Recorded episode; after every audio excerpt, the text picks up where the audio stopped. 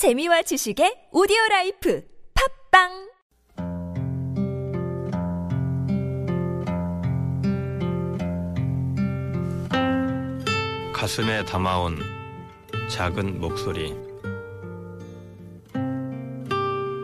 12번째 이야기 순직 우리 딸도 의로웠습니다.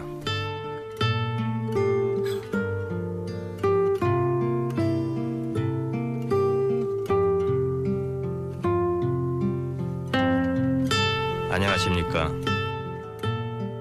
가슴에 담아온 작은 목소리 김영호입니다. 직무를 다 하다가 목숨을 잃음.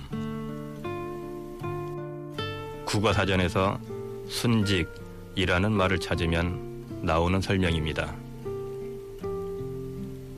그리 어려울 것도 없는 아주 단순하고 분명한 풀이죠. 하지만 이 간단한 단어, 순직을 증명하기 위해 인연을 매달려온 아버지가 있습니다. 세월호에서 희생된 2학년 3반 담임 고 김초원 선생님의 아버지 김성욱 씨입니다.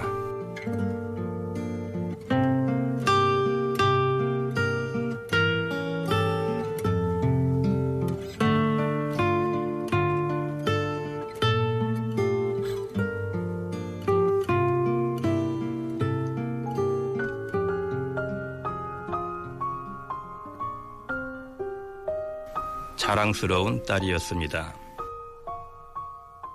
26회 짧은 생을 살다 갔지만 단 한순간도 아버지의 기쁨이 아닌 적이 없었던 사랑스러운 딸이었습니다. 네, 우리 딸은 요즘 말로 말하면 굉장히 범생이었어요. 굉장히 사명감도 투철했고 굉장히 착한 딸이었어요. 특히 교사라는 자신의 직업을 무척 사랑했다는데요. 특히 다른 곳 가서도 학생들이 너무너무 좋아서 열심히 이제 집에서 공부 많이 해가지고 하고 학생들 지도도 열심히 했는데 그 생존 학생들 이야기를 많이 들었는데 언니처럼 그렇게 친하게 지냈다 그러더라고요. 꼭 선생님 되겠다고 그랬는데. 그래서 아버지는 기울어진 세월호를 보는 순간 아무 말도 할 수가 없었다고 합니다. 우리 딸은 제 혼자 살라고 그냥 학생들 내버려 두고 나올 혼자 다 주라 그런 딸이 아니었어요. 그래서 저는 배가 그렇게 기울을 안 보고 이래 부치는 보고 참 학생들이 너무나 좋다고 꼭 좋은 선생님이 되겠다고 입버릇처럼 말해왔던 딸 김초원 선생님은 그렇게 좋아하는 아이들 곁에서 끝까지 아이들을 지키다 세상을 떠나고 말았습니다. 그때 아버지가 해줄 수 있는 건 아무것도 없었습니다. 그저 딸의 죽음이 헛되이 잊혀지지 않기만을 바랄 뿐이었죠. 그때 4월 16일 사고 이후에 한 두 달 있다가 이제 신청을 하러 갔었어요. 아홉과 정모해가지고 이제 교육청에 갔죠. 이제 의사자로 신청을 갔는데 그때 교육청에서 이제 그 담당관이 왜 이걸 의사자 신청을 하라 그러냐. 순직으로 신청해라. 제 실화인도 7월 달에 한 달 만에 바로 됐죠. 정규 스님들은. 근데 우리 둘이는 공무원이 아니라고 그래가지고 돌아왔어요. 이제. 세월호에서 희생된 선생님 중에 김초원 선생님과 이지혜 선생님만 순직 인정을 받지 못했다는 겁니다. 기간제 교사 신분이라는 게 그 이유였습니다. 굉장히 황당했죠. 학교에서 학생들 가르치지만은 계약상으로는 일반 산업 근로자예요. 회사원. 공무원이 아니기 때문에 기간제 선생님은 일반 근로자니까 심사도 안 하고 그냥 바로 발령시켰죠. 저는 그거 처음 알았어요.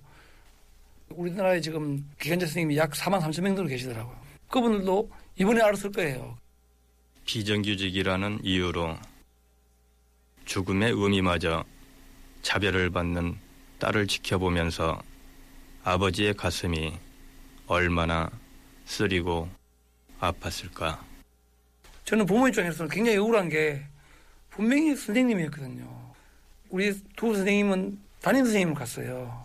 그렇게 학생들 인솔해 가지고 가서 그렇게 희생을 됐는데 그걸 지금 와가지고 뭐 비정규직 따지고 자꾸 이렇게 하니까 굉장히 참담하죠.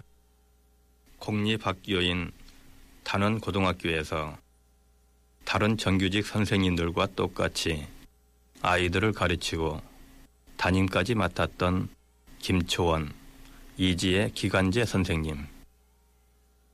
이분들은 왜 공무원이 아니라서 순직 인정이 안 된다는 말이 나오는 걸까요?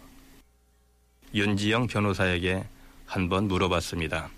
기간제 교원은 교원이다. 교원은 공무원이다라고 아예 법에 명시가 돼 있어요. 교육공무원법에. 이거를 처리하는 주무관청이 인사혁신처인데 인사혁신처의 답변은 김초원, 이지혜 선생님은 공무원연금에 가입되어 있지 않기 때문에 순직유족급여를 지급할 수 없다. 순직을 인정할 수 없다라고 하고 있는 거죠. 애초에 정부에서 일괄적으로 기간제 교사는 공무원연금에 가입하지 않는다고 못 박아버렸기 때문에 사실 가입할 수 있는 기회 자체가 없었던 거고 공무원연금에 그냥 의뢰 당연히 기간제 교사는 다 배제하고 있어요. 순직이 인정되면 공무원연금공단에서 순직 유족연금을 지급해야 하는데 기간제 교사는 여기 가입이 되어 있지 않기 때문에 아예 순직 인정을 해주지 않겠다는 거였습니다. 이건 어딘가 앞뒤가 맞지 않는 얘기 같죠. 실제로 이분들이 공무원 연금이 아닌 경우는 이제 산재보험으로 가게 되는데 산재보험금을 받는 액수와 공무원 연금법에 따라서 유족급여를 받는 액수는 사실 큰 차이가 없어요. 사실 연금 이야기가 나오면 가장 마음이 불편해지는 사람은 아버지 김성욱 씨입니다. 그냥 우리는 그 이야기는 참 하기가 참 그렇더라고요. 또 돈도 그럴까 싶어서 어떤 데는 가면 그러더라고요. 이제 순직되고 나면 이제 마침 돈을 더 받으려고 하는 그런 오해를 하더라고요. 이제 돈 그 뭐 몇 푼 더 받으려고 그거는 절대 아니에요. 제가 인사혁신 가서 담당관한테 그렇게 얘기했어요. 저는 보상은 필요 없다. 그냥 순직 그것만 인정해달라. 그것도 안 된대요. 끝까지 공무원이 아니기 때문에 사는 근로자는 때문에 산재에 가서 알아봐라. 세월호 유가족이라면 누구나 진저리 치는 그 보상금이라는 말의 오해.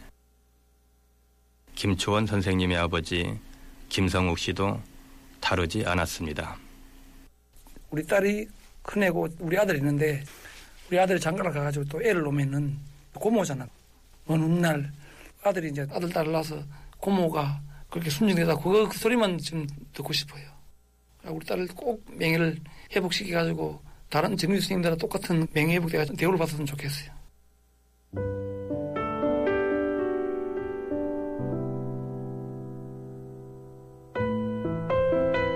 (2014년 4월 16일) 그날 이후 아버지의 삶은 완전히 달라져 버렸습니다.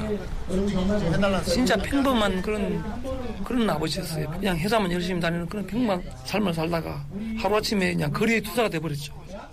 그러다 여기에 맛있는 것도 없더라고요. 맛있는 건 뭐 할 거야. 텔레비도 연속 같은 거 보면 막 기다리고 그러면 그게 딱 싫더라고요. 저는. 뭐가 좋아서 우리만 슬픈 것 같아. 억울하게 자식들 있고 그냥 뉴스도 정신들 이럴 때가 많아요. 가슴 속에 여전히 살아있는 딸은 하루에도 몇 번씩 불쑥 떠올라 아버지 가슴을 때리죠. 우리 딸은 키가 컸어요. 키가 73이었는데 전철에 졸다가 눈 뜨는데 키 큰 아가씨가 서 있길래 저도 모르게 이제 그 아가씨 손을 잡은 거예요. 바로 이제 사과를 했죠.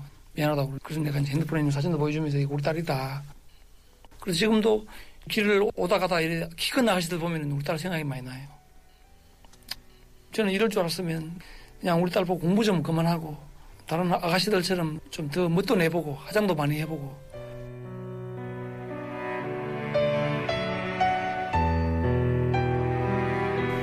그래서 아버지는 딸을 위한 이 싸움을 멈출 수가 없습니다. 그래도 저는 끝까지 뭔들 못하겠냐. 딸 명예만 회복된다면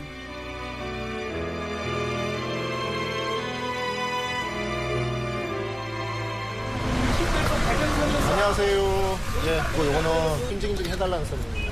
하는 데 있으면 되고. 네, 감사합니다. 그 세월호 사고 났을 때, 근데 그 중에 두 분 선생님이 기간제 교사라는 이유로 지금까지 순직 인증을 안 해주고 있어요. 그래서 순직 인증 해달라는 서명입니다, 이게. 김초원, 이지혜 선생님의 순직 인정을 바라는 서명운동에 참여한 인원은 지금까지 26만여 명. 똑같이 배에서 되게 힘들게 돌아가신 건데 기간제 교사라는 이름 때문에 그렇게 순직 처리도 안 되고 그게 되게 슬펐어요. 그러니까 근무에 대한 거는 기간제일 수 있고 뭐 정규직 선생님일 수 있겠지만 그분들이 실제로 현장에서 학생들을 가르치고 활동을 하시고 끝까지 책임지려 하셨던 거에 대해서 인정해주지 않는다면은 한국 사회가 너무 슬플 것 같아요, 정말.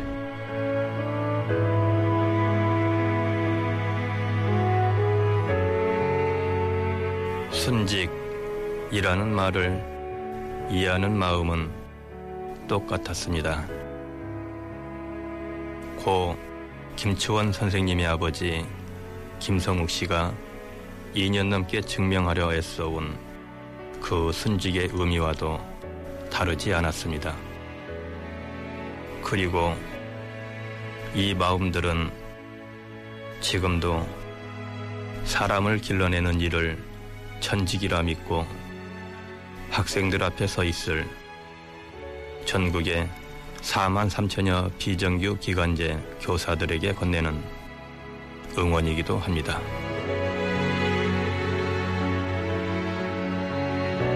가슴에 담아온 작은 목소리.